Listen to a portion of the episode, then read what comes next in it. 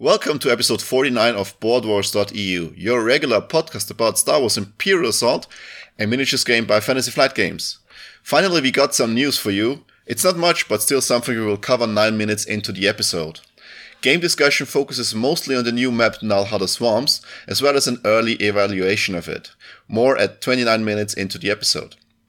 Rules clarification returns at 57 minutes with an interesting question on when exactly you can add or remove symbols from the symbols pool. The last segment is a lengthy discussion of our play experiences in the past few weeks. Jabba's Realm modified mini campaigns, Wave 9 side missions, and more can be found at 1 hour and 6 minutes. If you like our content, you can support us at, at patreon.com slash bweu. We really appreciate it. Have fun with the show!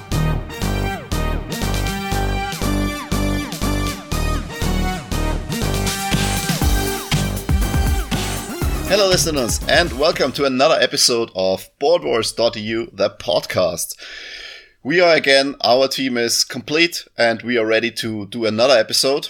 Uh, we missed, I think we, we missed two weeks. We wanted to record two weeks ago, but scheduling difficulties hit uh, some of our uh, co hosts, so we postponed it, but it didn't work out anyway. So, uh, right now, with me today are just Jeppe, like always. Good evening. Hell, Jeppe, and you are a little bit hurt right now, but let's not let's not get into that too much. Um, we also have on the show, uh, like uh, as our regular host, um, Pasi Yeah, hello everyone. from the north. I, I get it. Uh, I hope the the white zombies from Game of Thrones haven't invaded Finland yet. No, it's uh, it's not uh, it's not uh, 30 degrees Celsius, but it at least it's 15. Okay, so maybe okay. you want to borrow like uh, 10 degrees Celsius from from there to us. yeah, but win- but don't forget winter is coming. So, um, Jeppe, did I'll- you already sh- I'll happy- watch, I'll watch be the happy first to- I'll be happy to chip in a few degrees from the Netherlands because it's grey and boring, humid and warm. And of course, I watched the first episode. Yeah. Uh, yeah, Pasi, do you also watch Game of Thrones or? I haven't seen the premiere yet, but uh, Okay. there there is still sta- time until the winter. Yeah. It's got games and it's got thrones and it's got off. wow. Oh shit, we, we're not meant to spoil, right? Sorry. Yeah, that's that's a huge spoiler. So, uh, spoiler alert! I watched it and uh, it's okay. So it's mostly establishing stuff. So nothing ma- Let's I think nothing there. major happens. Let's not go there. Yeah, let's not go. The there. So- internet is dark and full of Okay, already. so, so before before we go into into Fantasyland, which doesn't actually suit our IP, so uh, we will go on and have a little bit of cleanup. So episode forty nine. Next, uh, next up will be episode fifty, and we actually need to figure out the scheduling because I will be gone the next two weeks for Ireland. I desperately tried to secure a um, a ticket to Skellig Island. Didn't work out, so we will try to get something uh, from like scalpers on the on the dock there. Might work out, might not work out. We'll see. I uh, actually looked into it and I saw that they're basically sold out. I think a They're year or booked more out in one advance. year in advance. Yeah. I, I looked, uh, so right now you can book the last few spots next year for the whole season because the only, uh, the season is only from like April to September or October, I don't know. And they're, they're already pretty booked. So if you want to visit Ireland next year and want to go to Skellig Island, you need to book now or maybe pay triple the price, price later. Okay, so I'll be in Ireland two weeks. Then I'll come back, and in the week I'll come back, Pasi will actually head on to, to watch the, the solar eclipse in the US, right? Yeah, we'll first have a little sightseeing uh, at uh, in the west western parts of USA, and then visit Gen Con, and then after that uh, we will see the. Hopefully, hopefully, uh, hopefully we will see the total solar eclipse. Yeah, I mean, uh, you are, uh, I think in uh, in Minnesota or Michigan, you should be able to see it in its full glory, from what I saw from the path. So Yeah, it's uh, pretty much the longest eclipse or Yeah, longest yeah. totality there. also crossing very populated areas, which is not that usual. So it looks nice. So Uh, and he will be, Pasi, you, you, you will be gone three weeks. So currently we try to get episode 15, 50 happen between me coming back and Pasi leaving. And we'll see how this works out. Nothing concrete. Uh, check us up on Discord and on Facebook, where we'll be uh, posting updates on when it's actually going to happen. Because I actually plan to bring in people from the Discord and uh, also have some interviews and whatnot. So more on that on Facebook and on Discord, so uh, you can stay informed there. Also, I'm not sure if any one of you got them, but I also got a a alpha key for for the Battlefront 2 alpha that was hosted, I think two weeks ago on the weekend. Uh, Jeppe, Pasi, did you get keys or was it just no, me? No, no, no. I'm not. I'm not playing. Oh, okay, so I got a key. I played it for uh, let's say might have been six or seven hours over the weekend, which isn't which isn't much, but uh, enough for me. The uh, the gameplay is pretty different uh, compared to the first Battlefront, and I like it much better this way because I'm much more into class-based stuff. So if you like the older the older Battlefronts where it's much more based around like uh, heavy troops, light troops, reconnaissance, uh, vehicles that uh, can be spawned at will, then you should check out Battlefront 2. It will be there will be a, a public beta later this year. I think they said in September or October. I'm not sure. And I'll be probably playing then too. And I, there's basically almost, even though I don't want to, but there's almost no chance I I will avoid buying buying Battlefront 2 just primarily I'd say for the single player campaign because that's what I'm really interested in. But I'll also play multiplayer like I did last time. So I bought the first one. Yeah. And I think I even bought like an, a more pricey version of it. And I played it not very much. Okay, yeah. Uh, when did you ba- when did you buy it? I bought it before it was out. Oh, okay, so it's a pre pre order stuff, yeah. Yeah. Mm. Um, I played it with I... uh, a guy from my my Imperial Assault campaign group, but uh, he relocated yeah. back to the states, so time zones and whatnot we didn't. And he was much better. I'm, I'm I've never been particularly good at uh, shooter games, so. Uh, so I was yeah, struggling that... a bit, but I was still just enjoying the scenery and uh, and so on. But it's definitely not my uh, it's, it's not where my strengths lie. But uh, yeah, that's, that's it was beautiful I, and it was looking great. It was just uh, yeah yeah, that's something I noticed in the Battlefront 2 alpha also that it's it looks very, very good. So visually, I, I they had performance problems, of course, because it's not optimized yet. Uh, neither the map nor the code, so I it wasn't running very smoothly like the mm, Battlefront 1 did. But uh, the the visuals were already there. It's it looked very pretty, so oh, it looked very pretty. So that should be all good. So I, I really look look forward to to playing the game when it comes out like later this year. Okay, uh, that's all for cleanup. Uh, we also uh, we're also going to talk about Nal Hutta, but that's also in the news. So why don't we go over to the news already, like right now? So Jeppe.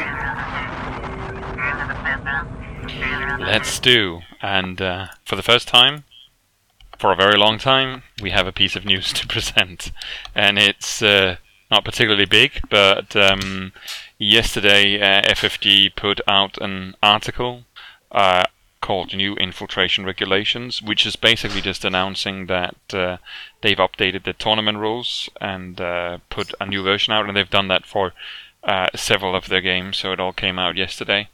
Um, and they've made a number of updates to the tournament uh, document. Um, I think most of them are done across all the games and are not specific to Imperial Assault, and they're basically things that are, are common sense.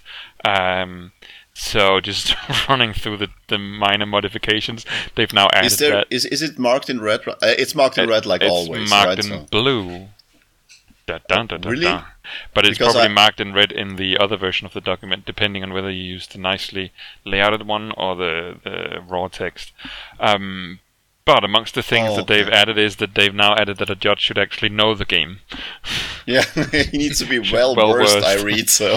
um, they've added that amongst the things that you are allowed to have is actually uh, because there's been some talk back and forth of what you could have and what not, but uh, you're actually allowed to have documents uh, and papers for the event. I don't know if anyone ever doubted that, but Oh, the the judge can Yeah. can have them. some things are a little right? bit explicit.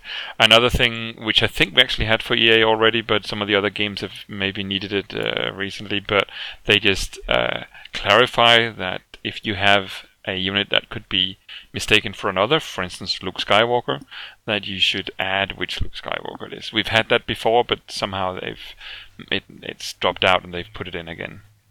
Um, and Okay, yeah. then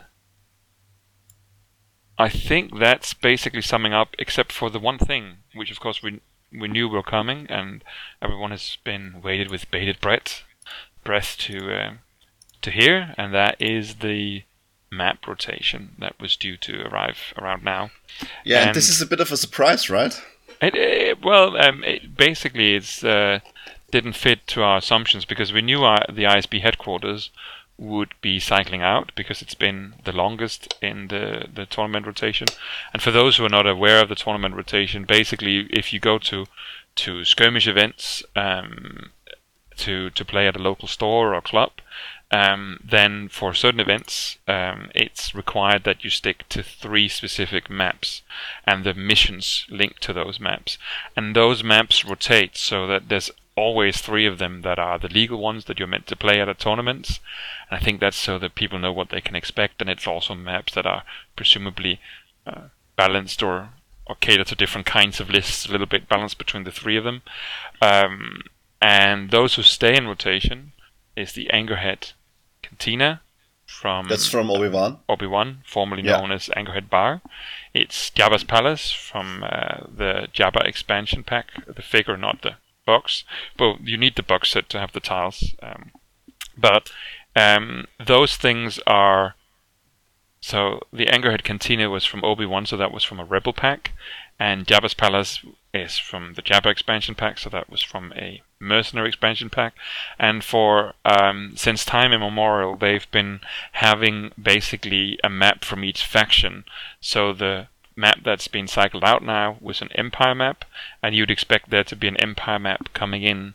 And whether they've just been doing this for thematic reasons, or maybe for some degree of fair play, so that um, if there were players who are only playing one faction, uh, they're not forced to buy too many expansions for other factions to be able to play at tournaments. But um, it what it really is is Todd is hating on uh, the Empire, right? I think he's he's meta meta meta metaing the Empire completely out of the game. I was yeah, I was about to make some snark comment, but yeah, it could be that it's because the Empire is irrelevant at least for another couple of months till we they see the new new wave. So, but as you probably heard already, as we uh, got into the podcast, uh, the new one is the Nal Hutta Swamps, and it's the one you get with the Alliance Rangers. So what you get with the Alliance Rangers is the map, the description of it, the insert with the paper, how to build the map, and the two cards that um, describe the mission. Uh, but you do need tiles from uh, the Jabba's realm as well uh, to be able to uh, to build the map. yeah, the, the the expansion, the the insert, the rules insert in the uh, in the expansion, which has the map uh, on it printed, makes this pretty clear because right next to the map there's a there's Yeah, a red yeah. flashy sign. This re- this map requires the Jabba's realm expansion, so you, you can't really be mistake, mistaken about this. And, and presumably, um, I'm expecting FFG to put out a a news article uh, within a day or two telling that uh, the the playmats, so the printed on mouse mat like material, as they do for the tournament maps, will now be available in stores, which basically means you can get it at Fantasy Flight headquarters. And uh, the further you are away from that center of the the the EA universe, uh, the longer it can be before you can expect to see them if they are available in stores at all. Um, Yeah. I saw one for the first time in the Netherlands this last weekend when I went uh, shopping in a game store. in a, in a store? Uh, yes, and that was the ISB headquarters. So I looked at it and said, Okay. no, no, don't need that one." Yeah, Um, a little bit late for that. I've because I haven't seen them here. I actually haven't bought any of the the printed maps. except that a month ago when I was at the UK Gaming Expo for the Europeans uh, Championship in uh, uh, hosted in in the UK, they actually had them there, and I bought the Jabba's Palace because that's the one that'll stay in rotation the longest. I still feel Yeah. it's um, the thing is you don't need it if you have the tiles. Um, I don't think the price is is is is too steep. Um, but I It's do a think convenience the- item, so it's a convenient item, and it's only to to spare yourself having to spend time and wear on your tiles to put it together at tournaments, uh, which I'd rather avoid. But the thing is, after a year, I'm probably not going to use it anymore. Um, yeah, that's that's also one thing uh, I think is bad for the product because uh, enticing a game store to actually carry these is a bit problematic because they are they are out of out of re- reasonably reasonable use so quickly. Like they are introduced in a year and then like twelve or fourteen months later, no one's gonna buy them anymore because no one's gonna need them. So that you, you don't want to have want to have a product that's like useless to customers because only the the competitive players are going to buy them. I, I think at at least because they're they, too they expensive look for they look they're too amazing, expen- of course. yeah, But they look uh, amazing, yeah. of course. They are very good, but uh, from a from a sell through aspect, it's it's hard. I think for for stores to carry them. Yeah. So I'm not The- sure I, I think if it's most ever gonna, uh, going to will arrive in Europe. Most will anyway need to order them to get them through shops. yeah, Yeah, because, that was, I was Because just about to, yeah. Yeah, they are print on demand now, so Yeah, I was just about to say I'd heard a rumor they changed to print on demand, and what that means is not only is it more expensive to have it shipped, but it also means that you might be because it doesn't go through the normal distribution channels. I think there might be more customs on it if you're not in the US, as far as Oh. I've been uh, led to understand. But yeah, I don't know. I bought mine in the UK. Um, that was before the changes, and that was the Jabba uh, map. But to be honest, Mm. I've had it for a month and a half almost now, and I haven't had it out of the. I haven't had it out of the the, the, the wrapping or the, the box or tube or whatever yet. That's so a I feel bad like sign. Actually a month of my investi- uh, investment is already sort of uh, wasted. But I still think they're worth item. it. Yeah, I still think You're they're keeping worth it. it in shrink. Yeah, I need to, yeah, I need to put it on a wall if I did get, get a man cave someday to like decorate the walls or some such. Because it's looking nice, but also because it's probably fairly sound isolating because of the material. Yeah, it. it's it's like a little bit of rubber and and and fabric, so should should swallow up the the sound pretty nice. But I think if you play a lot, or if you actually play skirmish a fair bit, but you don't bother buying a number of the expansions, so if you save on both getting the, the box with the tiles and the expansion pack with the inset with the map and the two mission descriptions, then it's uh, it's definitely a way to uh, it'll break even. I think. Um, Yeah, sure. I mean, if you really don't want to get the stuff that you need to build these maps, then it's a good deal, I think. But even even then, in Europe, it might be bad to worse because of all of the custom stuff and and getting it shipped over here. So Yeah. uh, in the US, in the US, I'd say get it. If- you if you don't plan on, on getting Jabba's Realm, you should you should uh, get. Uh, I mean, especially with Jabba's Realm, it's a bit of a problem because um, you now have two two of these maps uh, requiring tiles from Jabba's Realm, so you have a bit of a synergy effect there, right? yeah, Uh, you yeah. need to spend 50, 50 bucks already for the maps alone, and 50 almost gets you to getting Jabba's Realm and the two packs. I mean, not really, but it's not that much of a difference anymore uh, compared to when you had uh, one map co- costing 25 covering like uh, the half expansion and the the Leia uh, ally pack, which is much more of a difference, right? Oh, I'm dropping my cards here. Uh, so might be might be a bit skewed this time. So also also might be that they they will start phasing them out completely because they don't sell well and we have our private solution anyway so i'm not sure that that's what i, I that's what i really want for them to say if you have uh i don't know what they would say but it, silently acknowledging that you can use the privately printed maps would also be a very good deal. So, So, at the European Championship, where they were also playing X-wing yeah, and Armada, they must have had I don't know how many hundreds of uh, star mat playmats the ones you use for X-wing and Armada. yeah, I don't know if that would have been somewhere around the uh, 400 or so. I don't know. I'm just guesstimating or knowing, depending on how many players there were, but some somewhere in that vicinity. And uh, there were no playmats for the um, for the Imperial Assault players. Now we would only have needed 24 or 25 mats, um, but of course we would then have needed triple because it's three different maps, so they would have needed like 75 mats or some such. But I was surprised at an official event like that at that level that they didn't supply them like they do for uh, for X-wing. And I guess it's because even FFG has realized that it's just not viable even as a a, a formal host of some of the biggest tournaments to to supply them because you can only use them for so and so many times. And I think that means that the stores that are having fewer tournaments are doing it even less. What they did at the Europeans was that um, we'd been told in advance that basically in the description that you can only use the official mats as it says in the tournament rules. But when we were there, um, they said on the morning as the tournament was about to begin, the European Championship, they said the judges there then that we were allowed to use our printed, uh, like homemade or second uh, source printed maps, as long as the opponent uh, agreed. And their argument was that it was because most of the players were from, not most of the players, but um, I don't know how many of them were for the UK or from elsewhere, but from countries where they're not available at all. Um, yeah. which I thought was a good decision.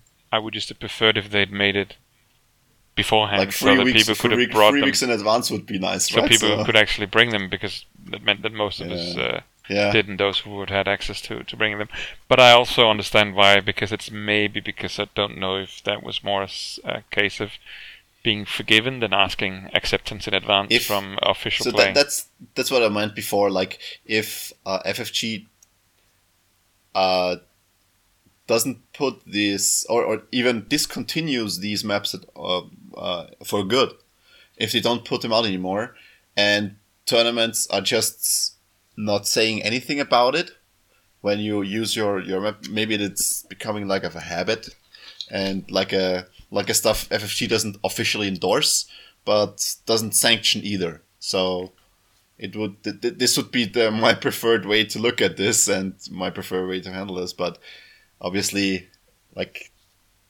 they first would have to discontinue the the official maps, and but presumably they're gonna, gonna do that. presumably their sales would drop a bit if they allowed it. But it, the, the X-wing was in the same limbo for uh, quite a while because there were no official maps from FFG because they weren't making any for the first long while that the game was in existence. And then they sort of had to transition them in. Then they started producing them. Then they made it uh, compulsory that you can only use the official ones, and it was not received uh, kindly at first. But now it's just the way it is. I never see uh, other source maps at X-wing tournaments anymore. Um, well, sometimes, quite often, I see people playing on a piece of board that has been marked with tape, but it's not actually a play map, or it's painted and it's a rough But get the surface that's difficult to play on. But it's not a, a map from like Gale Force Nine or some of the others that make maps, uh, play mats. Um, I don't know. It's it's tricky because of the rotation. I, I think if you told Yeah. the X-wing players that they had to use the official playmats, and uh, by the way, in a year they had to tear it up and buy another one, um, and they had to do that three times a year. yeah. Yeah, shouldn't. Yeah, Of course, we do I have mean, the tiles, but it's just it's inferior in a lot of ways. yeah, yeah. Yeah, we will see how this how all this goes down. First of all, they need to release the Nal Hutta Swamps, and if they don't within a reasonable time span, I think we can assume that they discontinue them. I think they will. And that, yeah, I'm also thinking of it, Yeah. but let's see. Maybe maybe maybe luck is on our side in this one. Um, just to Speaking, uh, uh, sorry. just just to to finish off, um, the uh, the tournament rules themselves say that it is in effect from July fifth, which is probably an indication that it has been delayed for a couple of weeks. But the article with which it was announced uh, instead say that these tournament rules are to be in effect from uh, July 26th, and um, that if there are any store championships before then, then they can use the old tournament rules. yeah, uh, I think that's that's fine.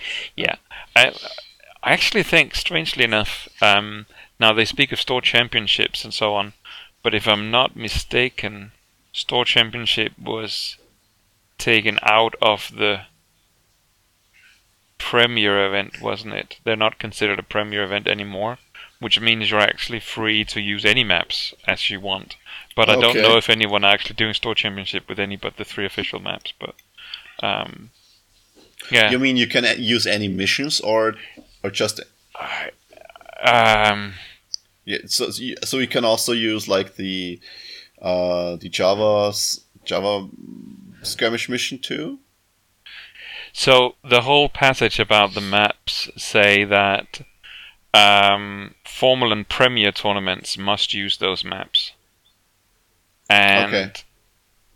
So it's it's okay, yeah. But I mean, everyone And everyone wants to play anyway on, on these three So- maps because they want to get some some real experience on them and get better at playing these maps. I, So, I don't know how much people problem. distinguish between these, but the tournament rules actually tell us that there are three distinct tiers of tournaments. There is relaxed, which is used for store championships events. Uh, that's basically Yeah. spelled out. Then there is formal, and that's for regional championships. And then there are premiers, which are um, for just says the top level of tournament. I guess that's what you'd consider the Europeans and the nationals Yeah, uh, the the North Americans and uh, the the continental that is, as well as the nationals and the world. Um, but uh, store championship is actually mentioned in the relaxed tier. So you, it's it's funny that in the article they say that you can ignore the tournament rules because for tournament rules uh, for the store championship it's another tier. But I think most people don't really uh, distinguish anyway. But the rules do uh, actually. So you could do a store championship where you all had to play on um, I don't know what crazy map you could think of. Maybe the ones from Hired Guns. I think they're considered some of the most crazy ones. But, uh, anyway, um, and just I think in closing we mentioned that we thought something else would be coming up, and we had expected that if it would be Empire, that it would probably have been from one of the previous waves. So either the uh, skirmish map that came with Triple Zero and BT One, or the one that came with uh, Captain Terro. But now we're getting a Rebel map instead. yeah. Bloody saboteurs. The saboteurs. Uh, okay, so I think that's all from the news because we only have one news article anyway. Yeah. Okay, so let, let's head on to actual game discussion. Uh, we will only be talking about the news this time, which is uh, the new map Nal Hutta Swamps, I think. Or do you want to talk about anything else, Jeppe? No, I think it's uh, it, it- would be nice to address the Nal Hutta swamps. Um, yeah. So I, I um, Nick, who is doing uh, most of the work uh, uh, assembling these these maps for the print on uh, the, the printable map stuff we have uh, on our website now. Uh, he posted the the the scan of the of the map in the chat just so everyone can look over them. And I took a look, and the first thing I noticed that that it has very long distances like unusually long distances. So I'm not sure if this is also used. Saw Jeppe, is this actually be? Will this actually make a difference? So I'm at a disadvantage in that I've actually not played this map. Uh, even though I've tried to play maps that's not in rotation, and even though I've I, I played specifically the, the Imperial maps because they were considered candidates for coming into rotation, I haven't played this one, and I haven't even looked at it till uh, today. Um, but um, I I don't recall any tournament map ever having as long a distance from the uh, deployment zones as this one does. And not only is it a long distance, there's also a whole lot of um, blocking terrain, impassable terrain, and difficult terrain that, though you can track a way through, um, movement isn't exactly uh, unhindered between the two deployment zones. Um, I can see why it came with the Rangers because it, it really seems to to play to their strength, and and it's in a a forest. I think that's actually uh, quite awesome. Speaking of Battlefront, I think sometimes I visualize visualize some of the maps from Imperial Assault as some of the the, different maps you could play on in, in Battlefront, and I could definitely yeah, see that's uh, really nice. Yeah, see, see this one as uh, some of the, the jungle or forested space you can you can play in. Um, so long distances for sure. Um, it's going to be interesting. I, I can't wait to play on the map. I hope to maybe get a game in tomorrow uh, with a bit of luck uh, on Vessel.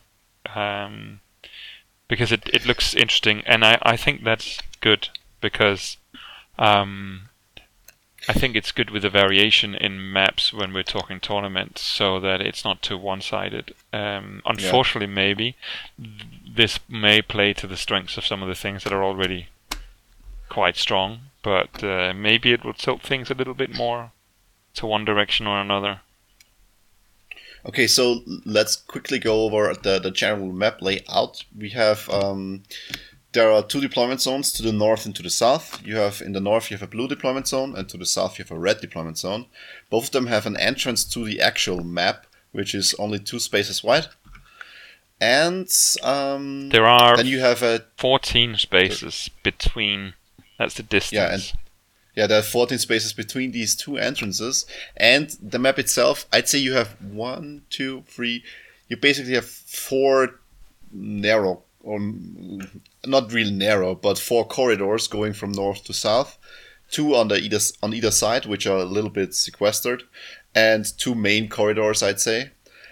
And the thing, and the the actual each player has like a terminal. Uh, one, two, three, four, five, six spaces from its from his entrance. So if you have a, a guy standing there, it's one, two. Actually, it's only four. four. It's only four. It's it's actually five, but you can can gain Depending control on, of it. Yeah. You can gain control of it with yeah. with a speed of four, like one, two. Yeah, you can gain control of both of them with a speed of four. And then you have the four objective crates uh, spread through the middle, and this is actually very interesting because as I see it, I mean, it might not be really an issue, but um, you have two crates. Uh, the, the western crates are a little bit closer to the red deployment zone, and the eastern crates are a little bit closer to the blue deployment zone. But there is a there is a tile from from the Jabba's Realm expansion, a forest tile, which has um, three entrances, uh, west, east, east, and south. And the south entrance actually ends in a dead end. So you cannot get from the south entrance to either of the other entrances. Unless you're massive or mobile. Unless you're massive or, or mobile, because this is let there's like a ridge, like uh, impassable terrain.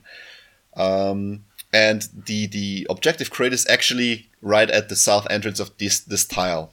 So unless you have mobile, you have a long way to go to claim this objective, or you need to go straight up uh, straight down, of course, and claim the, the objective that's actually closer to the red deployment zone.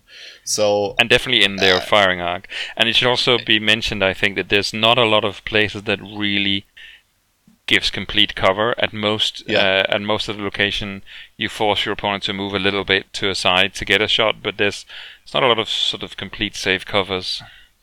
Maybe that's maybe that's nerfing the on the lam stuff a little bit, where even though he can get away, he might not be able to get out of line of sight. And there is, of course, also a lot of blue spaces amongst those uh, passageways. Yeah. Though most of the time you can get around this with like diagonal diagonal movement or so. But it sure is a pain of uh, a pain for the Dewback Riders and Terro to get through of this this stuff. Oh okay, yeah. So, yeah. Uh, so let's quickly go over the, the two missions that uh, will be played on this uh, map. The first one, Mission A, is called Shielded, uh, taking place, of course, on the Nal Hutta Swamps. and it says create token represents shield generators. When an attack targeting a space within two spaces of a shield generator is declared, if the attacker is not within two spaces of the same shield generator, apply minus one uh, surge to the attack results. And at the end of each round, each player gains four victory points for each shield generator he controls. This is a, a, a very a very obvious deathmatch situation, and uh, I mean, it the, the map itself fe- uh, favors a little bit longer range or figures that can hit on longer ranges, but this actually negates this again because you get if you're attacking into one of these shield generator bubbles, you're suffering from uh, from a minus one surge, which can make a difference really. So I'm not sure what's the what's the deal with that, but yeah, I. So I played one of the maps we thought might be a candidate to get into the game, the uh, yeah. Tarkin Initiative from uh, Triple Zero and BT1, and my thought with that one was that one of the missions definitely uh, favored melee a bit, and I think something like the um, the oh, what are they called? The piggies. Uh, the um, Gamorrean guards. The Gamorrean guards, yes. The, uh, the e-pigs. yes.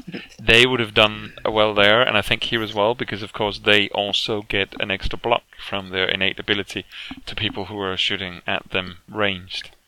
Yeah. So um, I think that although it's, I mean, uh, yeah, it, it, you have to move quite a far to get to anyone uh, as a melee here, but you are also a little bit protected from just being sniped off from a distance, which I think is an interesting interesting balance for the map.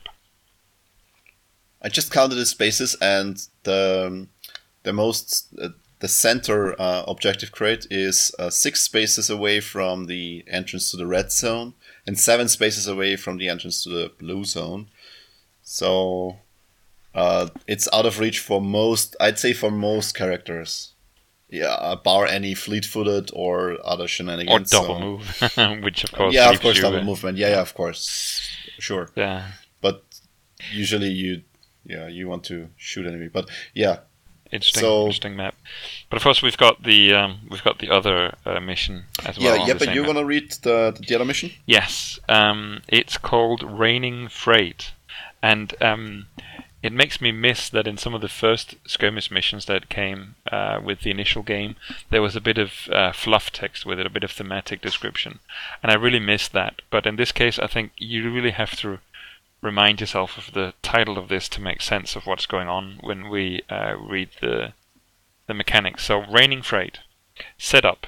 Each player claims two crate tokens from the supply. So there's still going to be four on the map, and you then each player gets two uh, on their hand. Additional ones, yeah. so there are eight in total. Yeah. A figure can spend two movement points while adjacent to a crate for its player to gain two victory points and claim that crate.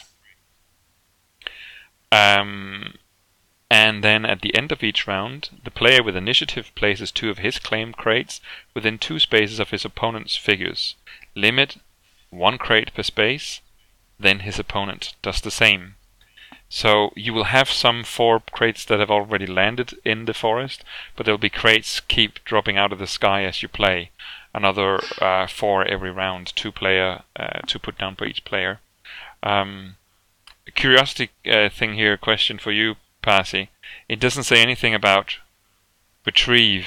Um, so would you say that creatures no. can pick this up? Yes. No, I don't think so. Yes, it's just. Uh,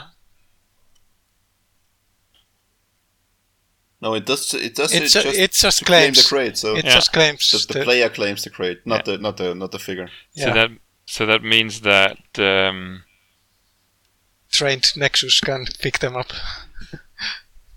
no, actually, what I what I meant to say is that I'm a little bit. Uh, yeah, but Pasi's right. A Nexu can pick them up, right? Because he only spends two movement points and doesn't need an action. And, and it's not it, an interact. It's not exactly. an interact. That that's the act. That, that's the actual. Reason, I was looking right? for the so. word non-sentient. Yeah. Yeah. Brain is slow. Non-sentient is not barring you from from doing this, picking it up. Which I think is a bit of a bummer that they want to get rid of this non-sentient stuff, at least for the for for skirmish.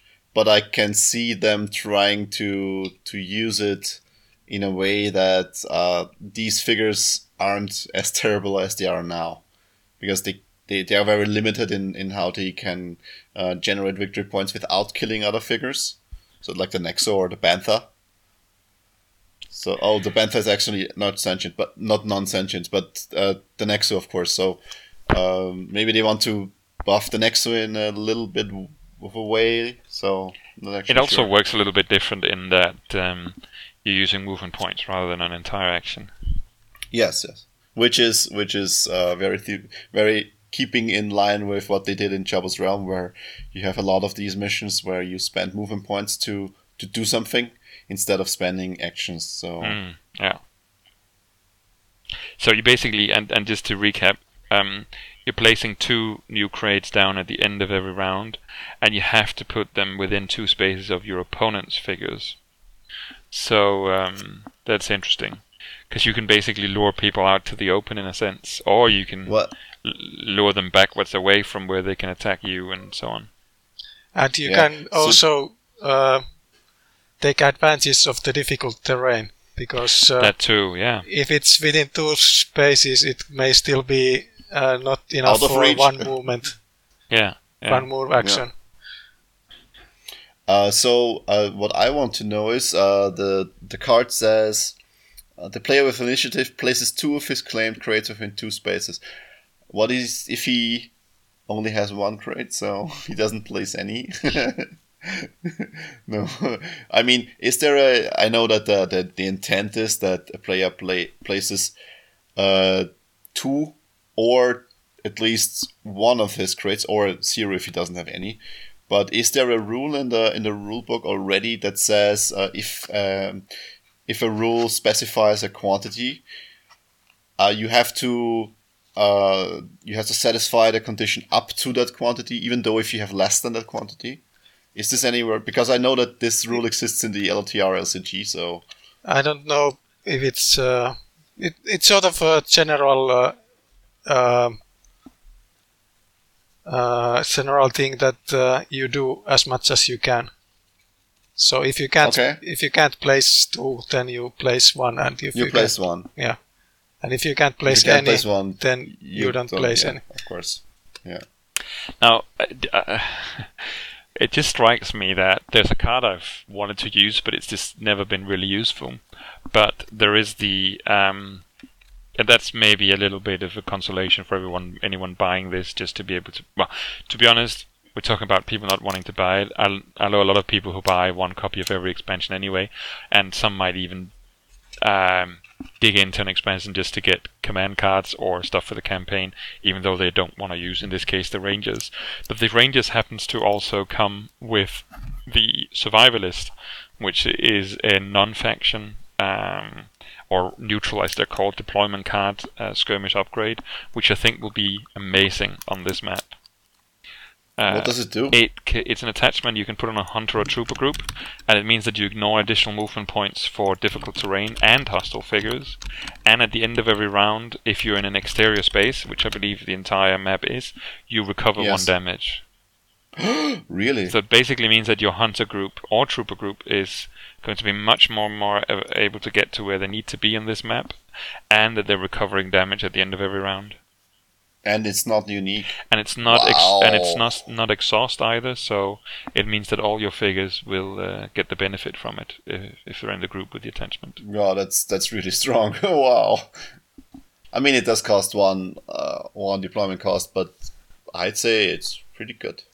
Yeah yeah yeah i think on this and this map. is this is another this is another uh another issue for me. It, you can attach it, attach it to troopers, and of course you can also attach it to hunters because everything in Jabba's Realm and Wave Nine has to go on has to work with hunters, which I, I know I know it it's it's very nice to have a thematically focused box, but there there are the, these effects in skirmish they compound to a level that's I think that's unhealthy. So not not, not everything has to to be to be able to play it with the the main the main theme of the current expansion. So we also can have stuff that's that's not as not as focused, like stuff in the in the, in Jabba's uh, expansion, like Black Market, which isn't which is more like smuggler focused. Yeah. and I really like that. Yeah. So I, um, I, it's no secret that I think they overdid hunters a bit in the last uh, wave, the whole Jabba thing.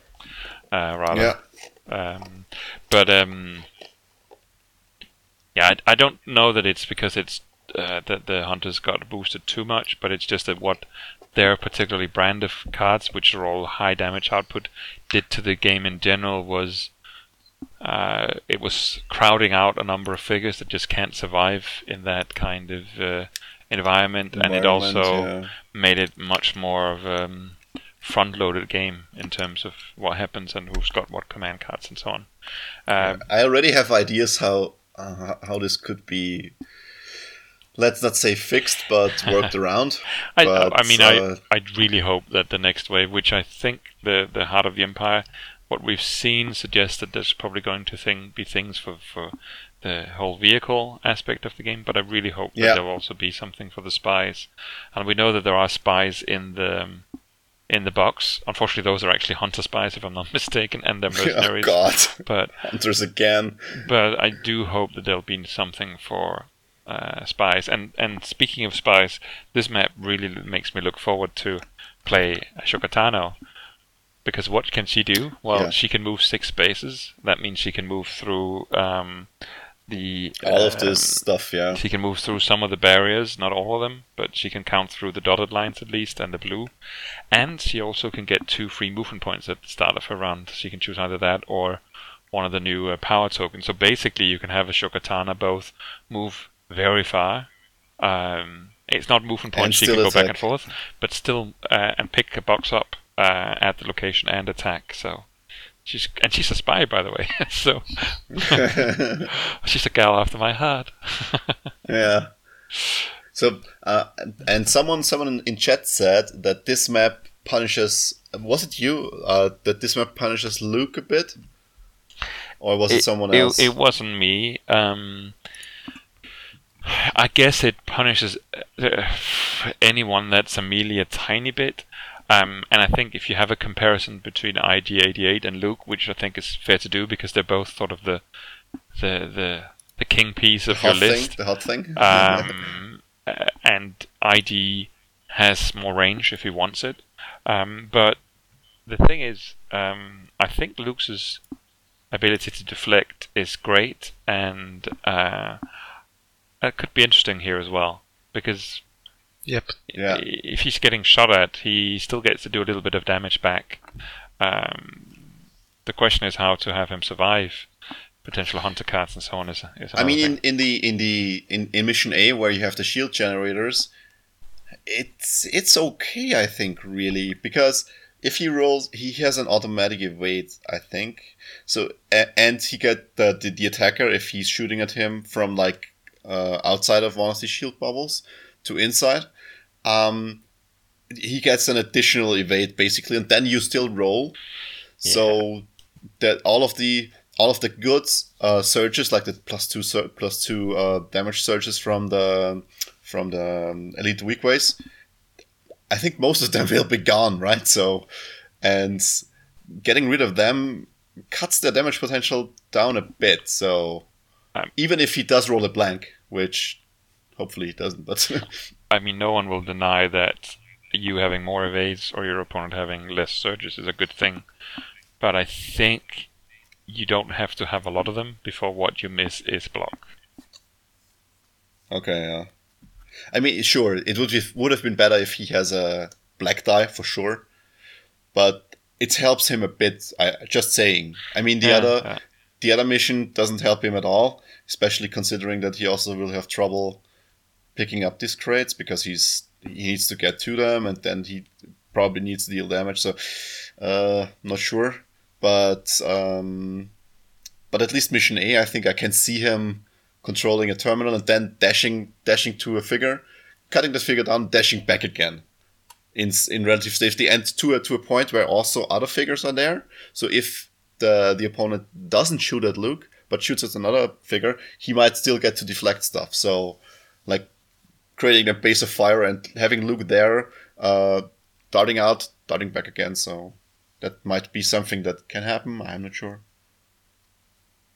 Because if you only attack once with him, and if you only uh, attack figures that you might or you reasonably cut down in one strike, um, you can uh, what's it called? Uh, you can move eight spaces, or you can gain eight movement points, which on this map is okay, I think. So it's definitely, I think, maybe calls even more for you being careful with him that you don't want to move him forward until you have Son of Skywalker. But yes, it is a very long run. That's true. But um, yeah, uh, I mean, it's going to be interesting to see this map in play because it's um, yeah, um, it's unfamiliar. I, I remember one map with very long distances. I don't recall right now. I think maybe was it the one that came with Greedo, where there are three long corridors, but um, they're like genuine corridors, uh, much more open than this in a sense. But uh, that's the closest yeah. I can think of. But that had doors which broke the the line of sight a bit until someone decided to open those doors at least. Yes, helps him a bit. Yeah. Um, no, so it's interesting, and um, I'm actually uh, I'm very encouraged. But I was uh, it's strange because the the oldest map in rotation, the one you've played the longest, it tends to be the one you're most happy to see go. Uh, I remember especially with the Kiyad space station was one people were really relieved to see disappear. um, I think this was this was because of this this awkward room at the at yeah, the at the yeah. corner of the map. So the awkward room, yeah, that's a, that's a good name for it even. Um, but I have to say, of the last three maps, I've but it's also something to do with lists I've been playing, and I I really liked uh, the ISB map better than some of the others. Um, but uh, I think especially the cantina is a bit awkward in some ways. But uh, it's going to be interesting with this one. Uh, it's definitely different. Yeah, I'd like to see some games on it. So yeah, I, I mean, I've, i I know Richard from uh, Star Wars streaming. Um, yeah, is he was mentioning yesterday while streaming that he would try to get in some games tonight or tomorrow, and I might actually try to see if I can uh, hook up with him tomorrow for uh, for a game on the new map. Um, yeah. Great. But the interesting part, of course, is that the map is not standalone. You can't just design your list to that map and uh, and then uh, to kick ass and drink blue milk. But uh, you have to also have a list that's viable on the two other maps, and uh, they're definitely quite different beasts. Yeah, I can. I still can't see play someone playing Alliance Rangers, even though they are very great on this map. Um, I think they're good. I think the sure. Alliance Raiders are definitely competitive.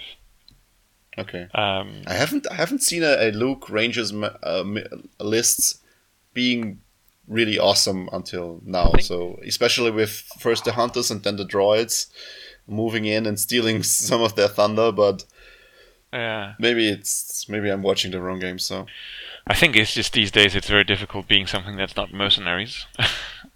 Yeah, um, sure. Of course, you can bring them into a mercenary list. That's what uh, the UK champion Alistair Scott did at uh, the Europeans. I think there was also someone who took Luke and Rangers into the top cut at the Europeans. I don't remember if he made top four or if it was already in top eight that he was kicked out.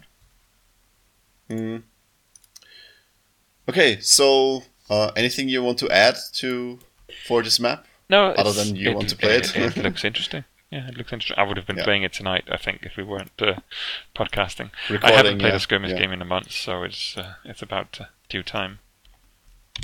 Yeah. I know you're not playing uh, skirmish, uh, but I don't know if you uh, what your thoughts on the map are. I think, uh, like we touched upon briefly, that this map being a little different than the two others provides sort of a mixing thing that uh, you have to compromise or you have to optimize for all three at the same time. So, so this change probably shakes it up a little bit. Yeah, it might it might change what people actually throw into their lists and their command decks. So.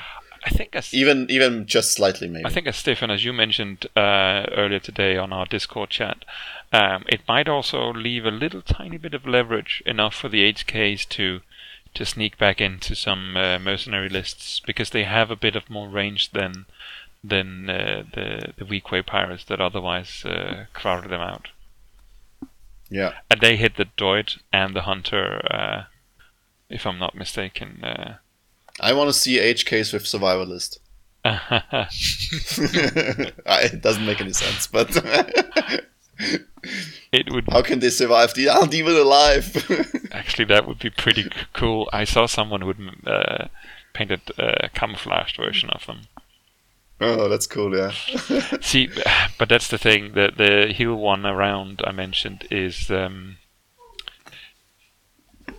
the problem. Yeah, it doesn't have that much of an impact on them because they only have five They health. ten and only if tend they are be one shot, I think. But you could yeah, actually they're mostly one shot. you could yeah. actually use it on something like Terro, who um, who has a lot of health, Yeah. so regen is is nice. Um, he has a lot of movement, but he's going to be serious in trouble because of all the difficult terrain and being a a, uh, a large figure. Um, Yeah, I thought about this with the with a Terro and Dewback list. That this map is really bad for them because it, it's it's you have to not only is it far to get everywhere, but also that the blue stuff really hurts you because you cannot avoid it like the small figures can, mm. and you cannot get across this stuff. So it's it's really it's really bad, really. Yeah, I think he's more often Terro is more often seen with motivation, sometimes with feeding frenzy, but I think that uh, survivalist might be something for him even. Um, Yeah. yeah, Okay. So uh, I think that's uh, our first thought about the Nal Hutta swamps. Yeah. Uh, which uh, concludes our game discussion this week. We aim for a little bit of a short episode today, uh, and but we still want to talk about stuff. So um, onwards to rules clarification. But you are not a Jedi yet. And this week, rules clarification has um, a thread from the official boards, and I can see the other the other hosts clicking on it. Um, Pasi, you were you were active in this in this thread. Do you want to sum up what was the question and uh, what the ultimate conclusion then was? Because I I, I remember us discuss, discussing this also in our private chat. So maybe we go over that later. Uh, I think this is what was uh, related to what happens with the negative surges and uh, how how they are different than evades, because Yeah. we have a Vibro generator here, which use when you declare an attack to apply minus two surges and plus two damage to the attack results, and then we have Ryyk blades, which uh, uh, while attacking with a weapon, you may convert any number of uh, surge results to damage results. Now the uh, question was what, hap- what was what happens here. Yeah. Uh, Yeah, if the, the You know- I- think the question was when to actually apply this minus two surge, and when can you spend these surges to convert them to damage results, and if there is a if there is a way to cheat the system and to have these two surges, you you actually uh, negate it with the vibro generator to actually convert it to damage before the vibro generator kicks in. I think that was that was the plan of the the the the guy asking the question in the forum, right? yeah, I think uh, um, because the Ryyk blades allows to convert surge results to damage, it uh, uh, gets around the evades because evades only happen after or at the end of the modifier step. But uh, these uh, negative surges they cancel the positive surges as soon as two come together. Yeah, so At so least- basically right right after rerolls this happens. Yeah, and uh, I think the, this uh, sort of underlying uh, mechanics question is that uh, uh, symbols can be added and removed uh, also in other steps than uh, the modifier step. Because here Vibro generator says use when you declare an attack.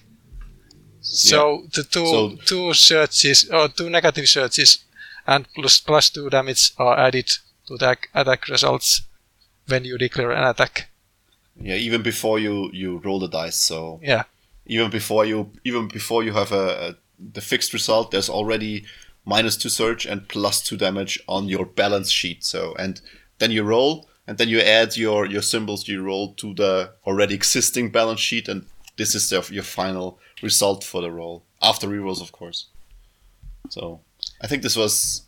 th- th- There's a lot more going on in the thread than, than our brief explanation of this, but you have to read. I'll of course link this in the show notes, and you have to read it for yourself because they really. I mean, P- Pasi. We talked about this in private chat um, on Discord, but uh, Pa- Pa- for Pasi this was pretty clear, and I think the intent is pretty clear. But I can I can see people people misinterpreting what's going on here and and thinking there is a way to do this uh, just because the wording because they are not as familiar with the exact wording of um, of the attack loop or the attack sequence. So I, I don't fault the, the, the people for asking this. So I don't think it's a I don't think it's a a rules question that can be answered by by just thinking it through by yourself because it has a lot to do with interpreting or understanding the language. So, and I think this this is what happens in, in all of the threads. So, people wrestling with how to how to interpret the stuff. That's so that's particularly the interaction between the uh, Ryyk blades, Ryyk blades, and the vibro generator. It's pretty clear, isn't it? If you don't have the vibro generator, and it's just a matter of when you convert compared to when evades are relevant and so on. Yeah, sure, sure, sure, because the vibro generator uh, happens outside of this template. Yeah, yeah, it, it seems to be happening outside of this template. yeah.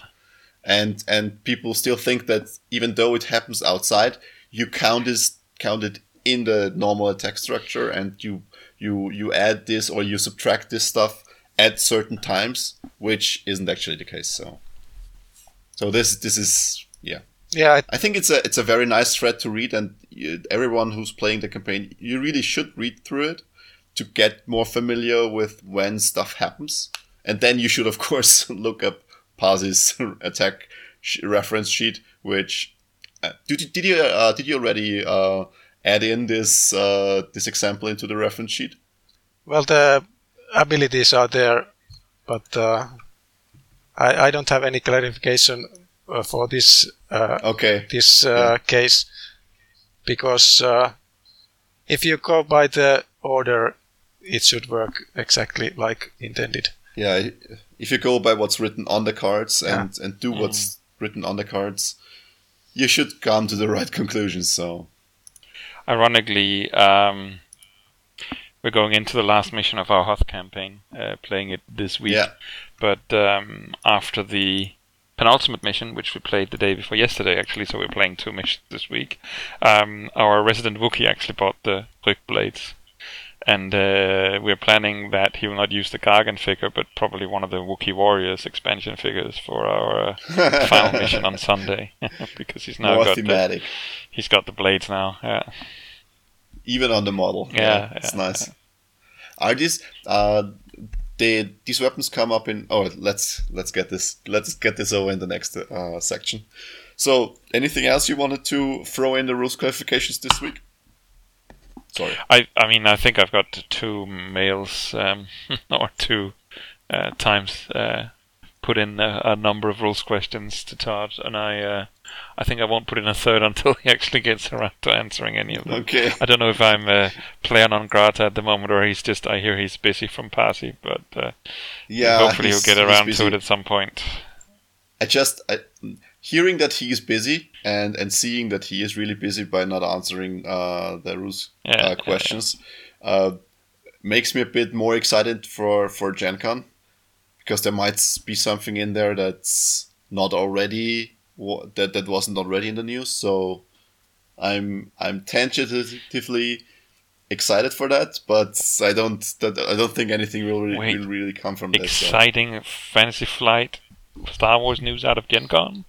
I've never. Yeah, sure. I, not Star Wars. Imperial Assault, yeah. Yeah, I've sometimes been following them live, like um, people reporting from their in-flight report. That's basically the briefing that they do, press briefing or fan briefing or combination of it. Uh, they call Yeah. it the in-flight report, and uh, yeah, I've been following it every year the last uh, handful of years, and it's uh, it's always exciting, especially when you play several of the games, and and also there will likely be a couple of new games none of us uh, realized were on the way. Star yeah, Wars I'll try to catch it. I'll try to catch it again this because I, I watched it. I think I watched it on stream last year. Yeah. And I try to watch it on stream this year too. We'll see. Yeah. Okay, so uh, with no one wanted to wanted to jump in, um, I'll call it quits for the rules clarifications, and we head on over to play experiences. And this is this week uh, comprised mostly of um, mostly of um, campaign, I think, because uh, other than than Jeppe taking a uh, playing a bit of Tarkin Initiative, we don't have any skirmish expertise on the on the podcast this week. Uh, but let's not get ahead of ourselves. Uh, since Pasi talked the least in the last few minutes, uh, why don't we start off with him and what he played in the last few weeks? Well, uh, I have been very busy with the play by forum games and uh, uh, the extended Bespin Gambit mini campaign. Uh, we just finished uh, Freedom Fighters, which the Rebels won. It was pretty expected because uh, I have lost it. Freedom Fighters is hard. I, I have uh, lost it two times before, so I knew to expect Okay. that it might be easy for the rebels.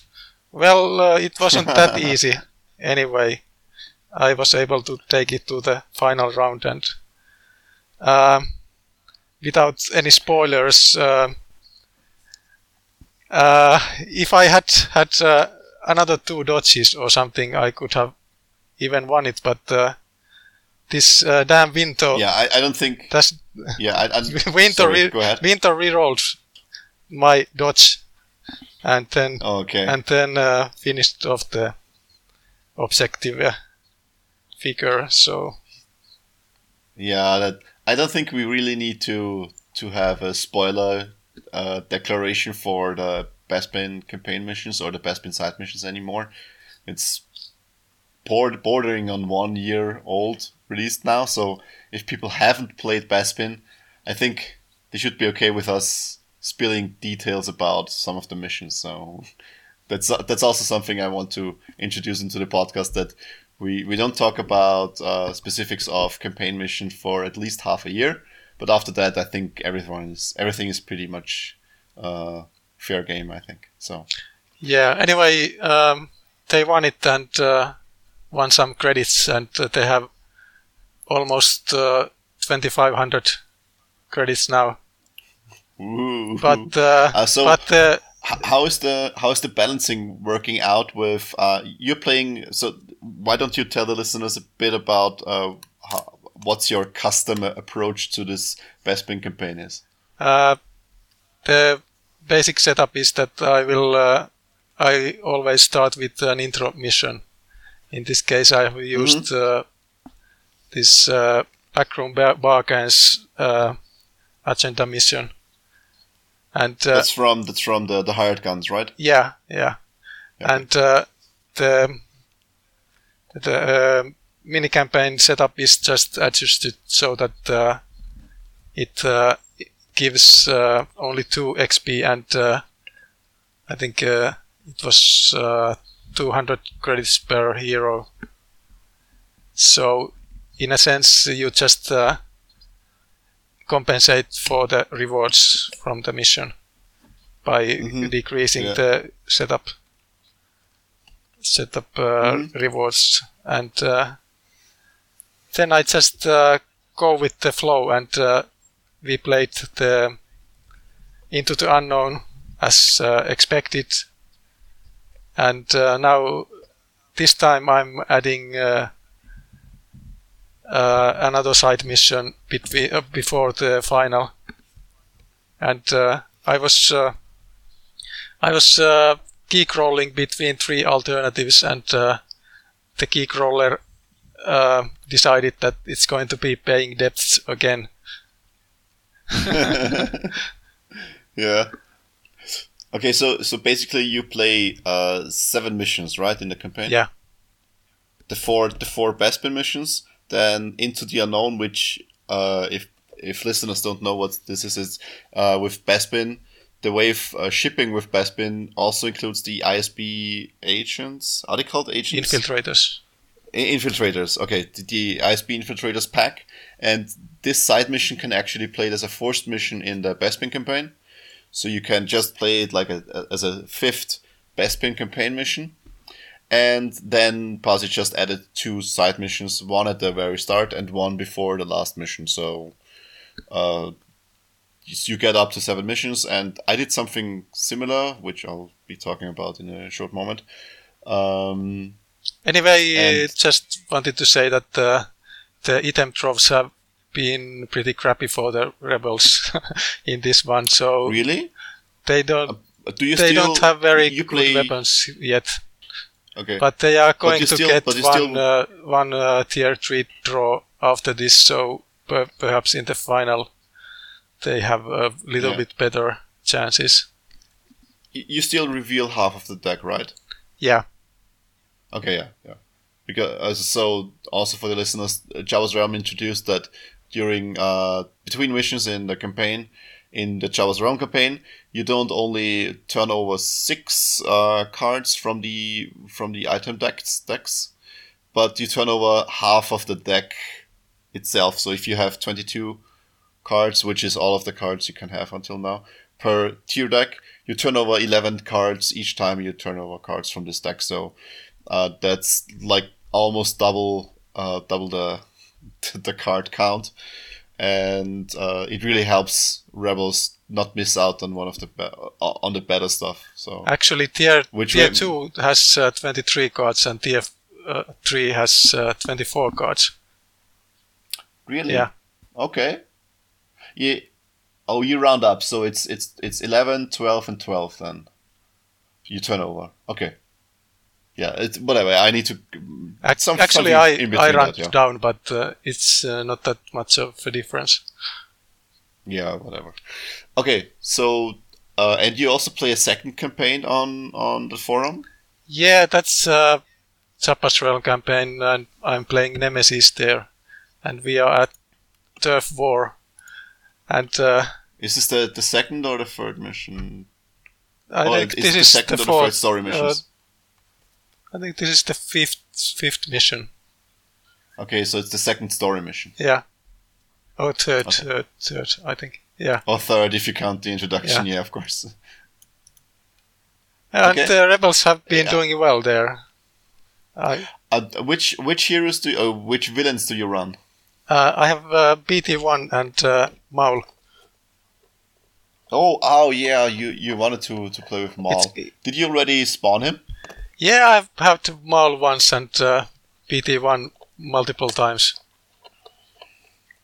Yeah, I can see BT, BT1 being pretty pretty easy to get into play with his low cost and and his amazing stats. So And you know, I'm very Um, fond of the elite uh, elite uh, Jawa scavenger. So he me too, me too. We will hear about that in a minute. So okay, anything else you wanted to talk about your campaigns? I'll probably put in something when you talk about yours. Okay, so I also played uh, campaign stuff since we last recorded, or since we last talked about our campaign or play experiences, because we have been skipping on these, I think, the last two episodes. So um, I finished up my Jabba's Realm campaign, which uh, what I mean, I played Nemesis with um, with Greedo and Terro, which is it worked out very nice for me, and the, the rebels had very great difficulty getting getting through getting through Terro specifically uh, especially once I got the uh, the 4 XP card where you can add a, another black die to your defense roll. So the last mission was um, was pretty interesting with them bringing Luke which uh, the, the Luke Jedi, the Jedi Knight which they earned and they also had Mern, which made him cost only 8 points, I think, instead of 12. So with the 8 points, They had a they had a figure with 16 health uh, that could deflect shots and uh, had a white die, so it was pretty bad. But uh, they they lost Luke shortly beco- before they uh, entered the the second phase of the mission, I'd say, and the the rancor that inevitably appears in this mission uh, did spell a little bit of trouble for them, especially since the rancor kept eating uh, uh, Gamorrean guards to replenish his health, which I, I thought was very thematic, but my players hated it. Um, so the the campaign rancor, uh, for the listeners don't- who don't know, not only does he do, does he have uh, 15 health and a black die and an, an automatic block. In this mission, he also gets uh, bonus health, and he starts in a in a closed off room with two. Um, no, I think it's normal normal um, uh, Gamorrean guards, so the one that costs six, and these two, uh, if you play it right, the the rancor can eat both of them, and each of them have five health, so the rancor can replenish ten health after his first activation, which is okay if you can delay him long enough. So the the, the, the rebels can whack on the on the rancor, and then he just grabs the picks and eats them, and it's all it's all fine, really. So that was really, I- I thought that was a very very nice uh, uh, touch on this mission, and that it's it's also as thematic missions go, I think it's a flavor home run, and really really tense and really interesting. And I managed to to drag the mission to the last activation again, and the rebels ultimately won by by intimidating Jabba enough so they so he releases their their family and friends. So the rebels ultimately did win the campaign, even though they struggled most of it, which I think is nice. So uh, good end to a to a rather harsh campaign. And then I also started uh, because I was inspired by Pasi. I started playing a modified Bespin campaign, which uh, I threw in one additional mission into Pasi's template. We started off with the Jawa scavenger side mission, and then we just com- um, we just played like the, the first, the second, and first and the second Bespin campaign mission, and then we will be playing Into the Unknown, another side mission, then another uh, the, the the next Bespin mission, which will be Freedom Fighters, then another side mission, then the last mission. So we will be clocking in at um, eight missions instead of seven, which I think is a really good middle ground between the potential 12 missions of a full campaign, or 11 to 12, and the, the four campaigns of a mini campaign, so or the four missions of a mini campaign. So Uh, what did you do with the rewards? Do you will you have uh, 16 XP okay, so at the end? okay, yeah, yeah, no, no, of course, I, I modified all of this. So first of all, uh, the the rebels are this time the team is uh, I think it's Diala, Gideon, uh, Loku, and Mak, which sounds intimidating, but uh, turned out okay uh, for the first few missions. And the way I did it is this: all Bespin campaign missions uh, outside, uh, all Bespin campaign missions um, give rewards. Uh, like uh, if you win them, they are two XP, and if you lose them, you are, you get one XP. And all side missions get uh, the normal rewards, so the normal rewards plus the rewards they normally give. So in to- and also we're playing with the anti-snowball rule from Jonathan. So if you lose a story mission, you get the the winning rewards uh, in the next story mission, even if you lose again. So in total, this means I think there will be like eight plus uh, plus three. It's like either ten or eleven XP in total, which is I think it's one or two XP less than a full campaign. And um, they also will be getting uh, they they also got um, Lando for free because they did lose the, the introduction mission to what's it called to to the Bespin campaign, but I just I, I will resort to giving them all of the rewards from the side missions anyway because um, they seem to be struggling right now, and I think uh, I overcompensated for uh, on the on the Imperial side for um, for starting out uh, this campaign. So we started out with two XP for the for the for for every player, twelve hundred credits for the rebels, and one influence for the imperial player. And the first mission, the the Jawa side mission, I won uh, by a very a very very short margin. So like it was the last activation, and I uh, the the rebels just didn't roll the one surge they need, and so I Yeah. won. And the reward from this mission is um, is it called mechanical salvage? Let's Yeah. bring it up. Yeah. Just a moment. Sounds familiar. Um, and this reward is actually a bit broken in the early campaign. Okay, so it's called Mechanical Salvage. You can find it in the Jawa Scavenger Pack. And it is an attachment which gives minus one speed, but when you deploy a droid group, you may reduce its cost by three. If you do, attach this card to it. Limit once permission. So you can deploy a droid group and have it cost three threat less than it should cost, which brings down the cost for a normal probe droid to zero and the cost for a lead probe droid to two. So, with most of the Bespin campaign uh, missions starting you off with um, six or more threat, because you get double the threat um, and the threat level is three or higher, you have the opportunity to, to take an elite, probe droid the Elite Jawa Scavenger. Deploy both of them for 5 threat. That gives you 12, uh, 12 health for 5 threat. And you still have uh, 1 threat to go to, to maybe save up for during the round or whatever.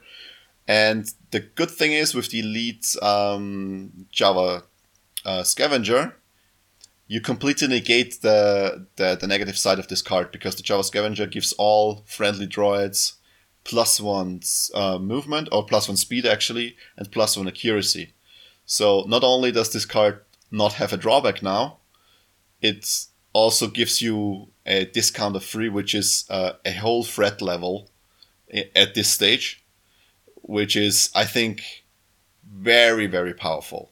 So that's that's what I noticed because I, Yeah. I used this in the the first mission of the Bespin campaign, uh, the um, reclamation it's called, and this campaign is uh, the this mission is actually I think it's a bit tilted into the side of the rebels. I'm not actually sure, but it's it seems a bit easy for the rebels if they play it right. Yeah, I think so too. Yeah, but but it was it was a it was almost an execution uh, because I spawned uh, the, mecha- the I spawned the, the Jawa scavenger and the me- uh, an elite probe droid with mechanical salvage in the first round, and then from there on out they just couldn't get a foothold. I, I, I was getting so much damage in with the with my campaign with my class deck, which is the the precision deck from the half box and I can. The only card I bought right now is the the one to negate um, to negate the the dodge result once per mission. And this really came in handy when the probe droid, the elite probe droid, attacked Diala, and she re-rolled to a dodge, and I just negated the dodge with it. And this is very very bad because she she suffered a strain, and now she's also down like six damage, so that's really bad. So and from then on out they had to rest too too often. They couldn't get rid of the cameras. They couldn't get ahead in the mission. I was snowballing out of control. So at the end of the mission i had all of my all of my figures deployed. And i was shooting at diala trying to wound her and then shooting at gideon. And i i managed to wound them in the at the start of the last round. So it really was almost impossible for them to win this and I think it's mostly to, attributable to the to me deploying the uh, Jawa Scavenger and the Elite Probe Droid right at the beginning of the of the mission, and having this 12 threat, um, ava- uh, this 12 health available, which is very hard to chew through uh, with uh, at the start of the campaign. So. I think this mechanical salvage is, is a very, very, very strong attachment, especially at the early campaign. Yeah, but And if you get it, normally like- you wouldn't get it early campaign because you need to have the Sure. threat or, or the Yeah, influence to, buy you it. To, and you need to have free influence. So the earliest you can get it is the second, um, the second side mission in normal campaign, which is also threat level three. And after that, it's it's okay, I think. it's still it's still I think it's still strong after that, but it's not as over overpowered as it was right now. So Yeah, rebels should have uh, uh, such a good weapons by then, or at least one good weapon at that point. yeah, yeah. They have right now, and I, I, I didn't I didn't use mechanical salvage in the in the next campaign mission, and it went o- over much closer. So it was it was almost to the last activation again. Uh, they still lost, but it was it wasn't a, it wasn't as as one sided as the um, the other mission was. So they are. I I was also talking about them uh, uh, to them about this that I think this probably was a mistake to to arrange these uh, these missions in the way I did. But damage is done, and it's not really a problem because I'm going to give them all of the rewards they can get uh, without them having to win the actual mission. And this should compensate a little bit for for the the lost momentum they had now in the early campaign. And uh, after the first campaign mission, I had four XP. Yeah, so I, I had one XP from the start of the. Uh, wait, no. Yeah, I had two XP from the start of the campaign, then earned one in the first side mission, uh, and then earned two again um, in the first campaign mission from from uh, Bespin. So I was able to afford one one XP and one four XP card, and I took after Paz's advice, I took the one uh, the four XP card that gives you an automatic pierce one on all Imperial attacks, which I think this is also a very strong card Yeah. because it's it gets especially since I have um, the, the rebels are defending with three white dice and one black die. So the white die outside of the dodge result and outside of the cert, uh, the evades mostly does nothing. So that's really really bad for them right now. But yeah, I don't know. Especially if you have uh, something like uh, Weequay pirates that uh, are going to reroll anything, reroll, anything yeah. with uh, surges. You reroll surges into two uh, damage.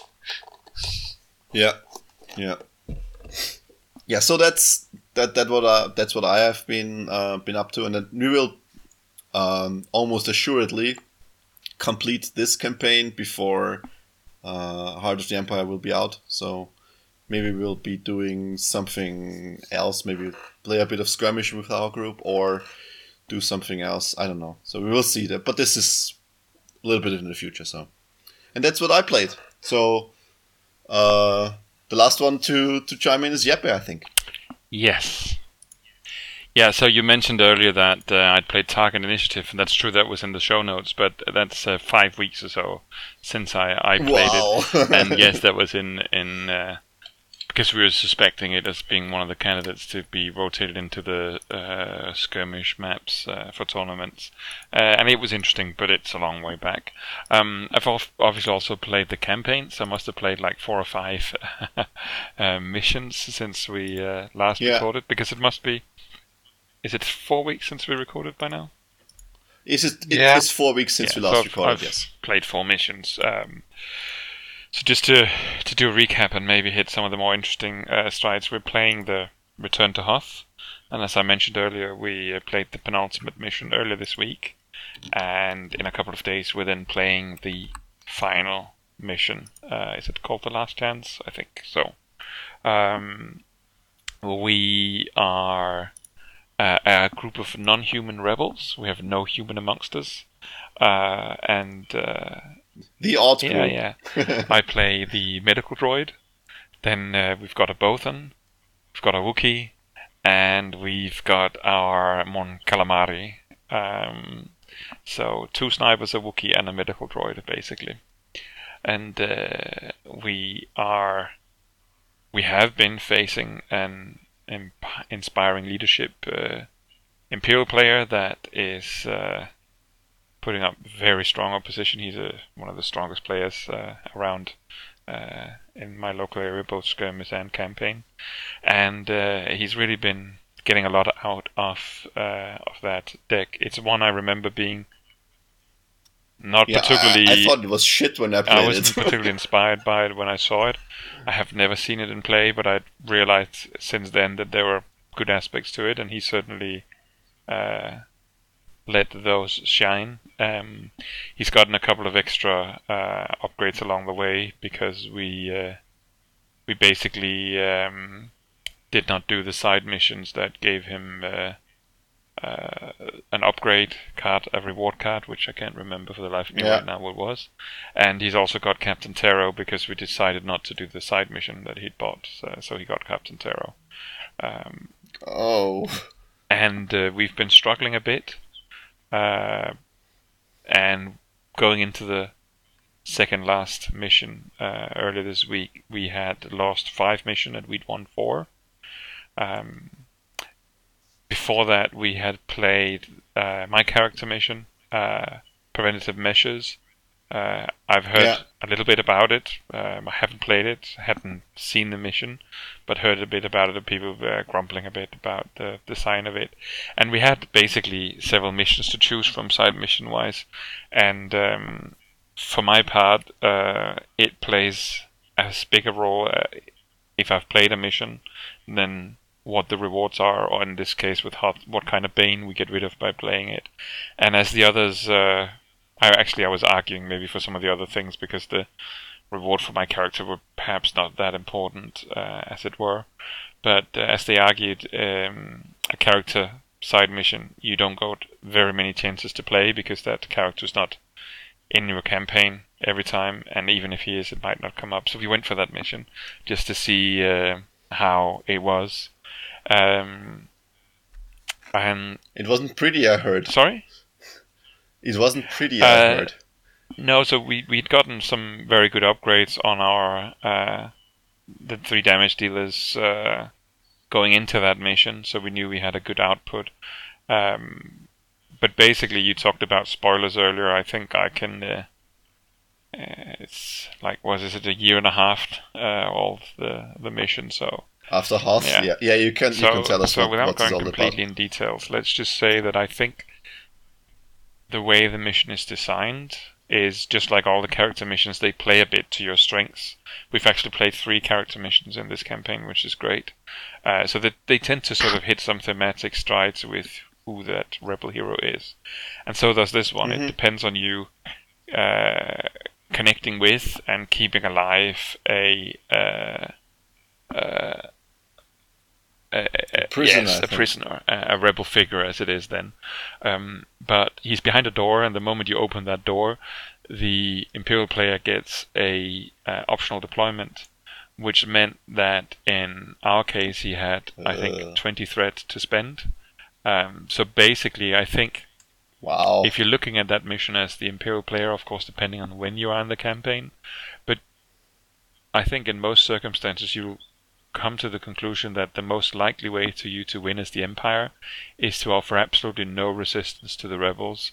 You might want to delay them, you want to play to your best ability, but you want to save up your threat. Because the moment they open that door, you want to drop everything in because the thing you need to do to win is to kill that figure. yeah. So basically, um, we destroyed everything very quickly and uh, opened one door and destroyed everything again.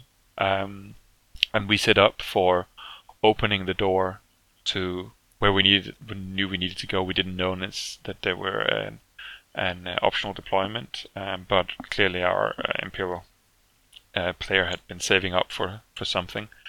Um, and then 20 threat arrived, and um, we were even lucky in the sense that we'd set it up so our Wookiee was opening the door because he would then still be able to charge in, and with having brutal cleave, he could get two attacks off, even though he'd spend an attack on opening or an action on opening the door, and he could also get in the way of maybe standing uh, in the way of whatever figure was there. We knew we were going to rescue someone. Um, and on top of that, we even had um, our Bothan Mak was able to use uh, disengage when all the stuff deployed because there was a lot of it, um, so that he locked off more or less uh, access to the. Together with the Wookiee, the two of them were blocking off uh, Yeah. uh, two of the three spaces that were uh, open next to the figure we had to rescue. But the moment the Imperial player got his turn, he had uh, two jet troopers, which we couldn't get to because there was a dewbacker Captain Terro basically hemming them in, so we couldn't attack them if we wanted to. And they had the uh, different upgrades from the Inspiring Leadership, which basically led to them having four attacks with flyby. So if you imagine four Oh. elite uh, Yeah, yeah, attacks yeah. with flyby, we're talking 12 dice in total. Um, which meant that he couldn't survive actually to us getting our next activation. Now, we could have rolled a bit better with our defense rolls. We could also Yeah, no, I, I think I think you, you illustrated well that this is a this is a bit of a We- design problem with the mission itself. we so could we could also have chosen not to kill all the other stuff because by killing some of his initial groups, we also freed up the attachments that he he needed for yeah, for uh, for doing that trick. Um, so there were things that could have made it look very different, um, and they were marginals. And I think that our Imperial player was correct in his assessment that if he didn't kill this figure with his first activation, we would just be able to block him in and destroy his figures before he could get to um, to the target he had to kill. Plus, of course, uh, as a MHD, I can I can heal him up. Um, so basically, I think the design of the mission is interesting and it fits to the story of MHD, but the uh, at the heart of the matter, it balances on a knife's edge because the Imperial player only has one choice, and it basically all becomes about that one activation after the door is opened. And basically, this game took us 40 minutes in total. So it's been the shortest Yeah. mission I've ever played of Imperial Yeah. Assault, and we ended up bringing out, uh, I think it was Marvel Legendary. We then ended up playing for uh, an hour or two afterwards. Um, so it, it felt very anticlimactic, um, and I, I, I, I've been wondering if that mission couldn't uh, be changed a little bit so you have some of the same elements in it story-wise or basic-wise, but but just somehow avoid that it becomes the clear choice for the Imperial player is to stuff everything into that one room ready to execute that one figure the moment the door opens. And I don't know how you could do it, but somehow make it more of a feel of desperation of having to heal one or more figures somehow. Um, yeah. I I know I haven't heard the full story until now. I just read in the in the chat that you had a bad experience with it, and I think I think I, I understand now what's the actual problem with it. So But it, uh, that being This- said, this I is- also is understand something- the this is Imperial player something that because we played this as the last side mission, and though he's been winning more than us up to that point, and he had he'd won story missions a little bit more than us, I think, so he had a bit more XP and so on. He got an extra Yeah. choice because he'd bought side missions, which because we have actually played with the uh, Jabba's Realm rooms both in helping us getting. Mm-hmm. Um, upgrade cards, but also restricting him on his influence.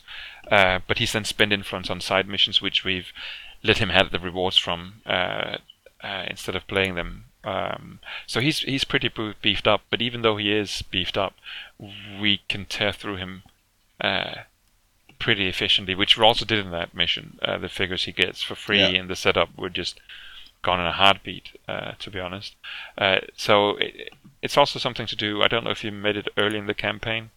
Uh, the the figure you have to s- uh, save as the rebels has extra health based on the threat level, so there is a bit of leveling out there. Um, and of course, I, I think it's also in the extreme that you can get four uh, attacks from jet troopers on flyby because of his deck. I'm sure with another deck he could have gotten a boost to his damage output, of course, as well. But I'm not sure you could get quite the same uh, uh, amount of, of damage as as was possible here. Uh, yeah, and uh, yeah. troopers in And- general are uh, sort of uh, bit above for- power curve. Yeah, I think uh, Yeah. if you were blocking the prisoner, then uh, something else wouldn't have been able to make those attacks as easily. mm, Yeah, the only thing is, of course, you open the door and then everything spawns. So I, I don't know if you'd had a. It, that I think that's a that's a problem. if you'd had a, in if, I itself, think the but- one reason maybe if you'd had a Gideon who opened the door and then afterwards used Masterstroke to relocate several figures in, then you could block it off. But I can't see another way you can prevent attacks, and I think that's good because you shouldn't be able to prevent attacks entirely. But it's the Yeah. fact that that that he can. I wouldn't call it one shot it because it was a lot of shots, but basically be killed in one activation. Uh, But again, Yeah. we, we did roll extraordinarily poor because I think so. Basically, what happens is that the the figure that has to survive rolls a white die, and you then get to add a black die if there's a rebel hero next to him that decides to help protect him. And I think a black die never got up. It was the four attacks. It never rolled more than a single symbol on the black die. Yeah. However, we did Yeah, roll one yeah. dodge. So even with one dodge, he was basically another way to put it is he was killed by three attacks rather than four because one was Yeah, but he isn't he isn't designed to to withstand four four free dice attacks. Like twelve dice in a in a single activation. That that's not something that should happen to this figure. I I think this is this is something that that happened because of how how the releases are structured and back in the day when this mission was assigned there wasn't a way to get a to get two figures that have both three dice attacks to attack twice on this figure without any problem so this I- i think I have heard from other. I think it's pretty I've heard from other groups struggling, uh, complaining about this. it's still it's still Um, bad it's still bad to be able to to have this this spawning in this room already happening but and I think, as uh, I said, it was an important point. I think that um, that we could Mm-hmm. have chosen not to kill that last uh, snow trooper that had the attachments on it, yeah or we could have rolled a little bit better. So it could have been different, but it wasn't, and that gives you the very anticlimactic feel that you you were without influence on the end of it, Yeah. which I don't think was necessarily the case, but as it were, the moment the door opened, it was basically decided, right? hmm okay But um, yeah it sounds a bit anyway, better, th- so I thought I'd bring that up. That was actually the second to last mission we played. Then uh, this week we played the last story mission, which was the last line. Which I was actually happy that we played two missions back to back that I hadn't played before, because I hadn't played the last line. Because the last time I played Hoth, I have played Hoth before. Actually, I've played it half of a campaign as well when we were playing with the podcast online. So basically, I've played Hoth like two and a half times, but I hadn't played the uh, preventative measurements measures, and I hadn't played the last line, the story mission, and that was a uh, defensive mission. And that reminds me now. I remember what um, reward it is that he's uh, our pill player's got. That's the I think it's called surveillance operatives. It's the one that it's a deplete. You can use it once per mission, and when you use it, it allows you to uh, perform a move with three of your uh, troopers, maybe troopers or guardians. Um, I don't remember the details. Um, But uh, anyway, so the last line is a defensive mission, and I think, I still think, maybe preventative measures, the side mission aside, uh, I talked about uh, before, Hoth still has, uh, to my opinion, the best designed missions in terms of gameplay, and this one was no exception. Uh, it was a really, really great mission. Um, he uh, ended up throwing. A repulsor tank and two ATSTs, not at the same time, obviously, at us. Um, we ended up doing really well, um, but it's one of those situations we won with quite a margin. But you also know that maybe two rounds before the end, if something had come up with a bit more damage from the Imperial player attacking some strong points he had to take out, then things could easily have gone uh, very differently.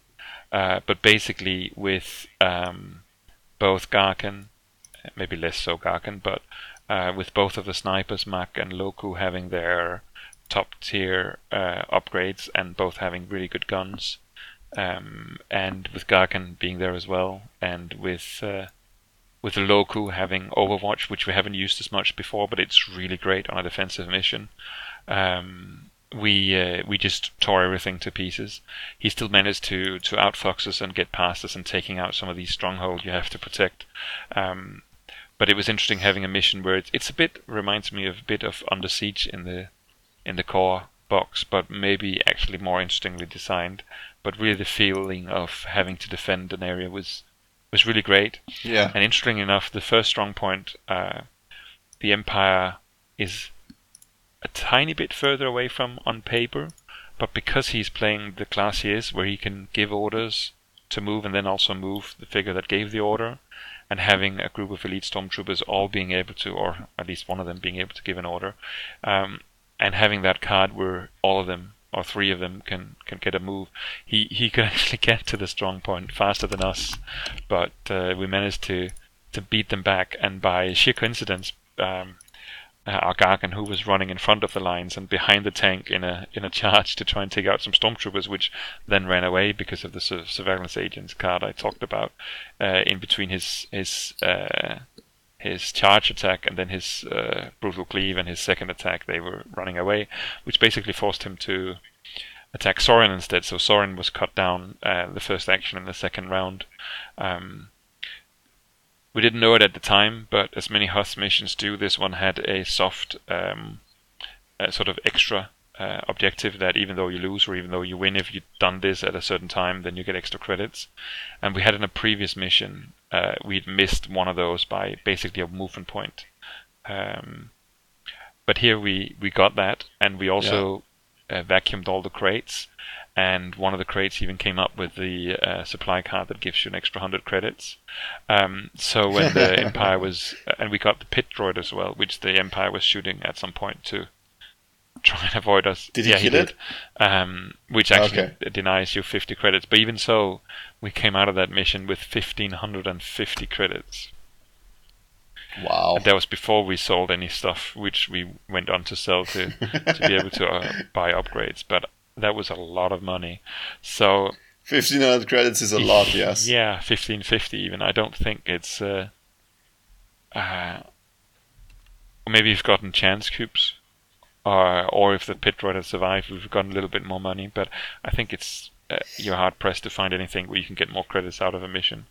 Um, so uh, so we're armed to the teeth going into the last mission. We we might be an XP or so behind earlier in the campaign because we were losing some story missions, but uh, we're definitely armed uh, and dangerous going into the to the final mission. And by the way, this, uh, this last line, because it's actually not about really killing the rebel heroes, and also with me being there as a medical droid and with Bill co-worker and so on, we actually ended up with none of the rebels taking any damage. I think when we finished the mission, we had four damage between the four of us in total, and that was maybe the most damage we'd had uh, throughout the, the the mission. So that went a little bit. Um, a little bit uh, different, but again, we're not the target. You don't lose that if you get wounded. Um, so, Yeah.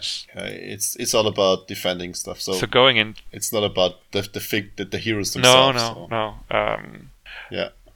One thing though, um, one of our snipers had the A280, um, and we found it, even though we had three uh, Yeah.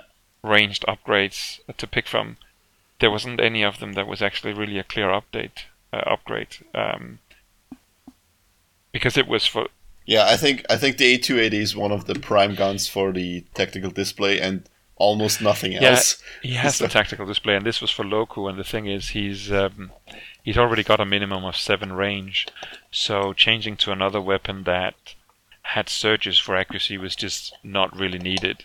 And uh, changing to a weapon that allows him to do double actions and ignore figures for line of sight is really not needed when he has the thing where he can put tokens on Yes, on yes. yes. figures through figures, and then you can shoot at them. So, so basically, they were really not um, any worthy upgrades um, for him. But um, interestingly enough, um, our uh, Wookiee Gaarkhan has, as I mentioned earlier, he has the Ryyk blades, and he also has Yeah. the I think it's called the Unstoppable, the one that gives him an extra speed and extra endurance, and that if he gets wounded, he does two extra damage. And because the because the Oh. Ryyk blades is based on your attributes, and his strength attribute They get better I think it's wounded. blue, green, yellow normally, but when it's wounded, one of his dice tri- trips to a red one, so he gets much stronger if he's wounded. He gets one less speed, of course, but he gets much more dangerous. And Mak, our sniper, has the uh, modified hand cannon, uh, or mod- no, not hand cannon, modified um, something something cannon, the one that uses your tech uh, stat. yeah, and he's got- yeah. Does he have a good tech test? No, Really? well, he's got three uh, dice, also oh, he also okay, green. yeah. also does have three. blue, green, yellow. Oh, yeah, it's his best skill. But- So he It's has the interesting. I, he, I didn't he has remember the that. disruption cell, which allows him to change one of the dice into a red one. Oh god. And here's the thing: if he gets wounded, one of his dice is already changing to a red one. yeah, so he can attack with red, red, Yeah, blue, for instance. which, ouch. Um, so strangely enough, we have two figures that get stronger with their wounded. At the same time, our Imperial player has the um, agenda. He's had it since the start. I think it's one of the best ones around, where uh, the permanent face-up agenda in his play area that when the first time he defeats someone, he can deplete it, or whenever he defeats someone, he can deplete it for getting threat equal to the threat level. So he really has a vested interest in Wow. defeating us. But on the other hand, I have Miracle Worker, which means that if someone is defeated within four of me, I say no, he's not defeated, uh, being the medical droid. And in general, it's also Yeah. harder to defeat us with the medical droid. But we're in a peculiar situation where two of our uh, four figures actually get much more dangerous if they're defeated. Yeah, you need to use this this tactically and have one of your figures wounded, and then wreck house, and then once you're in, once he still has the action advantage, you need to let the other guy get wounded, and then you can clean up, and the other two Well, guys of- are doing of- the objective. so of course, of course, both Mak and uh, Gaarkhan lose speed and endurance, and also one of their special ability. Gaarkhan loses his focus, but to be honest, it's been a joke that he gets uh, he gets two damage all the time, especially from officers that somehow manage to, to do two damage to him. So his, he doesn't get his focus as often anyway. Um, Mak loses his cover, which is really nice to keep him uh, a bit safe, but it is a strange situation that um, several of our figures get stronger. And on the other hand, I think the medical droid is probably the biggest target because he can't use Miracle Worker on himself and he can't heal himself as efficiently. And he isn't getting stronger when he's no, wounded. not either. I have the um, what's it called, field surgeon, where I get an attack off with someone. Uh, I can attack the one who wounded uh, one of my friends, but you only get to do that so many times in a in a mission, maybe never. But I took it because I had two XP and it gave another ability on the same card I liked, which is Surges for for two heals uh, on an adjacent figure, and uh, I don't have any surge abilities on my gun uh, at all. So so that was nice. But so uh, the final missions is is going to be interesting um, because we're basically just going to punch harder the more hurt we are in a sense. And on the other hand, as the medical droid, of course, I'd rather try to avoid any of them getting flipped. But um, yeah, well, uh, I have to see. Yeah. Yeah. So All right. yeah, so that's where we are camping wise, and I don't know. I mean, we're playing the final one in a couple of days, um, and then I don't know what we'll do next with camping. Uh, we might play Twin Shadows, which I know a couple of the others haven't played, or we might. yeah, you need to do a modified Twin Shadows like Pasi did, like a six six mission campaign or something like that, because that's really good. On the other hand, there are some people going away on vacation and so on, so it might be be difficult to. Uh, six missions isn't isn't that that hard to get. Uh, I mean, we has has anyone looked at the upcoming page? Uh, let's see if there's anything on the because uh, last time I checked, it's still I- in the at the printer. I think, yes. Like I, I'm I'm talking yeah, about. Yeah, the- I, I think I looked at it yesterday, and it was unchanged.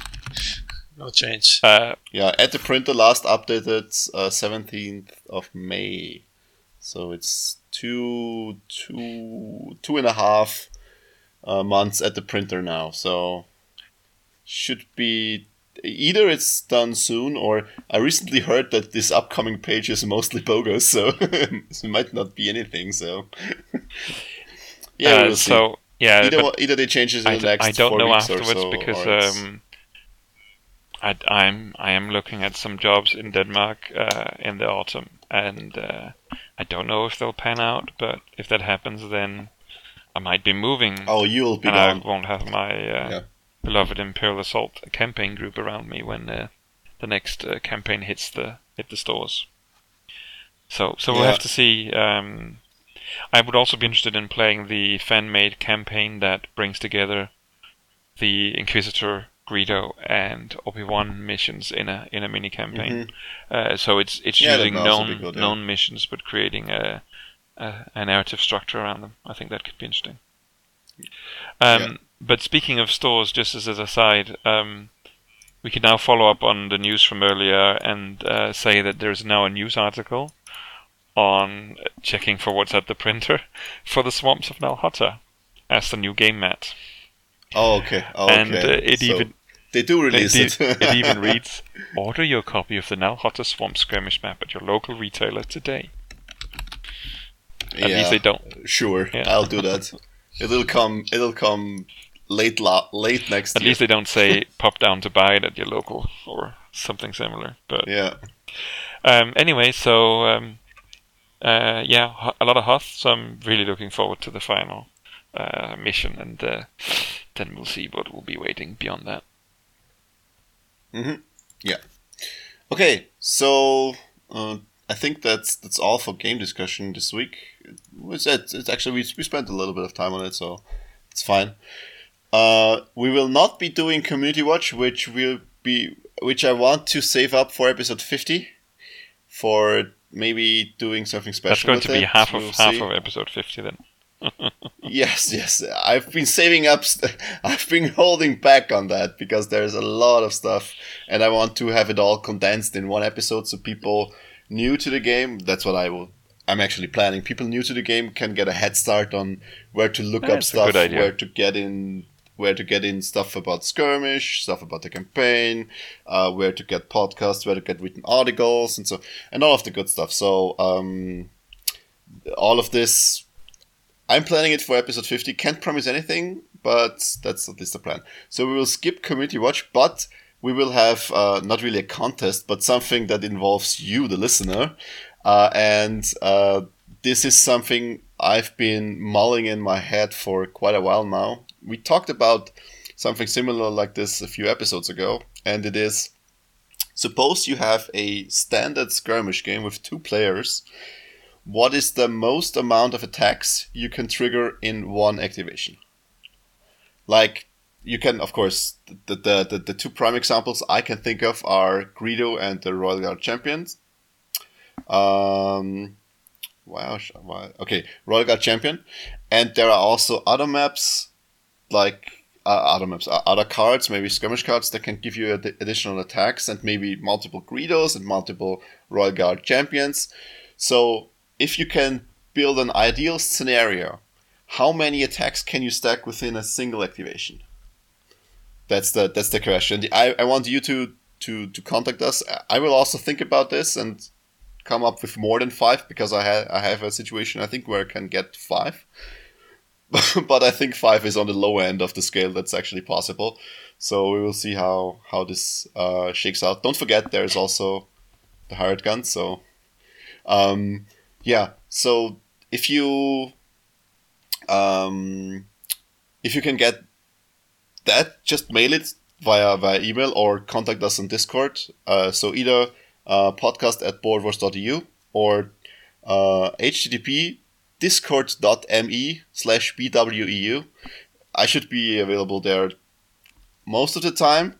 With me being in Ireland in the next two weeks, I might be not available for most of the day, but I, I will try to check in at least once a day. So if you want to contact me there, you should be able to. Or, of course, you can also leave it on our Facebook page or write in the forums in the threads I'm creating there for our podcast. So um, if you can get to more than five, write us and tell us how to. And then we'll see what we can do with that. And we'll probably discuss the, the result and discuss the, the highest amount of attacks you can get uh, within one activation next episode or the episode after that. So. Okay, so that's it for our little mini contest for the next one or two episodes. And this is also going to be the end of the show, I think. We managed to say just under two hours if we wrap it up quickly. I. Yeah. Uh, pa- pa- Pasi, Pasi, uh, t- tell us, uh, do you want to, to plug anything before we go? No, just keep playing and having fun with uh, your new uh, skirmish uh, map. And the campaign okay. as So well. No, no, no inside news at the end of the show. I'm disappointed. no. um, so, Jeppe, anything uh, on your end you wanted to, to talk about? Uh, spill my guts. Yeah, spill anything you want to spill your guts about. yeah, yeah, that, that's yeah. The listeners will not know what So- this is about, but let, let's keep them in the dark on that. Just uh, never, never, uh, never change your diet and never start exercising. It, it's it's not. Uh, that's probably it's a good idea. stuff. Yeah, It's yeah. dangerous stuff. Keep keep keep going with what is working. So. okay, and for me, uh, I also don't have anything. Like I said, uh, I'm uh, on vacation the next few weeks, and I'll be back, and then we'll see about episode 50 and what we're gonna do with that. So until next time, I wish you farewell, and may the force be with you. Bye. Bye bye.